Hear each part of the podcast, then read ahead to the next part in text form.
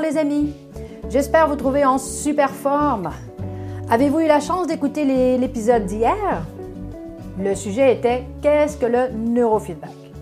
Alors, si cela n'est pas encore fait, je vais vous placer le lien en dessous euh, pour vous faciliter l'accès. Aujourd'hui, mon confrère Brendan vous parle des nombreuses applications du neurofeedback. Sans plus tarder, je vous laisse entre bonne compagnie et je vous retrouve à la toute fin. À toi, Brendan. Bonjour tout le monde, ici Brendan Parsons de l'Institut Neurosciences. Euh, je suis super heureux de vous retrouver ici pour ce deuxième épisode, euh, les applications du neurofeedback. Euh, hier, nous avons répondu à la question ultra fréquente qu'est-ce que le neurofeedback? Nous avons donné également un petit aperçu des différentes applications de cette technique. donc aujourd'hui, j'aimerais vous parler un peu plus en profondeur de cette technique et de ses applications. Donc, euh, ce qu'il faut comprendre premièrement, euh, c'est qu'il y a plusieurs organismes internationaux au niveau du biofeedback et du neurofeedback. Et un de ces organismes, l'AAPB, l'Association de la psychophysiologie appliquée et du biofeedback, ont publié trois différents guides. Le premier en 2004 et le plus récent en 2016, donc ça date déjà de quelques années, au niveau de l'efficacité des différents domaines d'application du biofeedback et du neurofeedback. Donc, ils ont mis sur pied un groupe de travail qui ont défini cinq différents niveaux de preuves empiriques en fonction des différents domaines d'application. Euh, ils ont catégorisé cinq différents niveaux de preuves. Cinq étant la meilleure, on appelle ça le niveau efficace et spécifique. Et à l'autre extrême, le niveau 1 qui est dit non supporté empiriquement. Euh, donc ici, on retrouve tout ce qu'il y a parfois des études de cas, euh, sinon que des anecdotes pour supporter l'utilisation du biofeedback et du neurofeedback dans ces domaines. Nous allons parler surtout du neurofeedback ici, euh, mais c'est important de comprendre que la majorité des gens vont combiner les deux approches ensemble, donc le biofeedback et le neurofeedback. Et dans plusieurs études de recherche, on retrouve également les deux. Donc lorsqu'on parle du niveau 5, efficace et spécifique, le meilleur niveau de preuve pour le neurofeedback, on parle bien sûr des troubles déficitaires de l'attention, avec ou sans hyperactivité. Euh, donc il y a énormément de recherches à cet endroit qui a été fait. Euh, c'est une technique qui est très bien fondée pour ces difficultés-là. Euh, ce qu'il faut aussi tout de suite comprendre, c'est que souvent on retrouve également des gens qui ont des difficultés d'apprentissage dans cette catégorie-là. On sait que le TDAH est un diagnostic qui est souvent comorbide, donc ça vient avec d'autres choses. Et donc pour ces gens, que ce soit jeunes, ados, adultes, il y a un énorme intérêt d'appliquer le neurofeedback dans leur cas. Sinon, au niveau 4, on peut parler de l'anxiété, des différents troubles anxieux, euh, tout comme les troubles dépressifs. On retrouve également l'épilepsie. Euh, très intéressant, la première application, la découverte du neurofeedback, s'est faite un peu par erreur dans le domaine de l'épilepsie. des choses très intéressantes pour ceux qui ne connaissent pas l'histoire. Euh, sinon aussi, on retrouve les maux de tête et les migraines.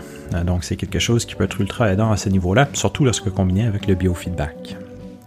Ensuite, niveau 3, euh, ce qui semble être probablement efficace, c'est-à-dire on a plusieurs études qui démontrent de l'efficacité, mais il manque de réplication, des études bien contrôlées, ce qui est très difficile à faire au niveau de la recherche.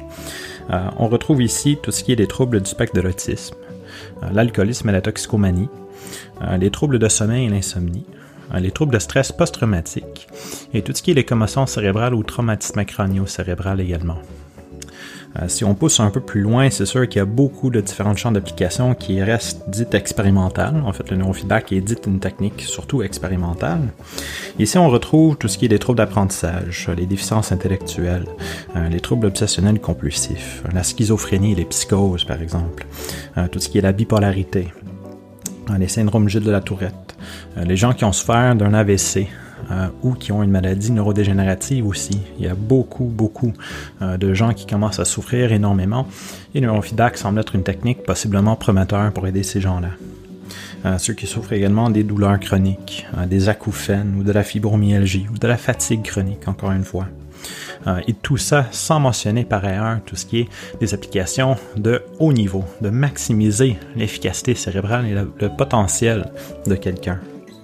Et donc là, on peut parler des sports et des cadres exécutifs, euh, tous ceux qui veulent vraiment maximiser leur performance à 100%.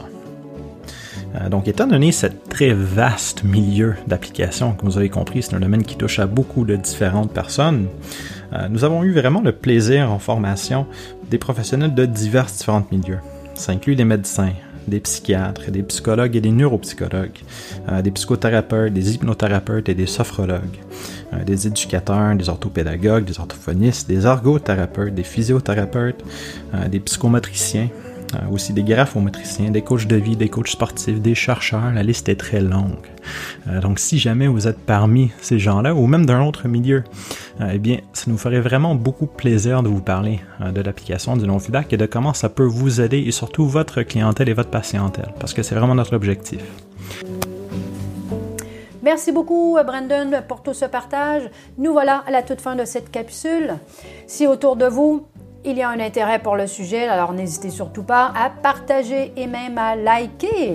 Laissez-nous euh, vos commentaires juste en dessous. Nous vous répondrons, bien entendu, avec un grand plaisir.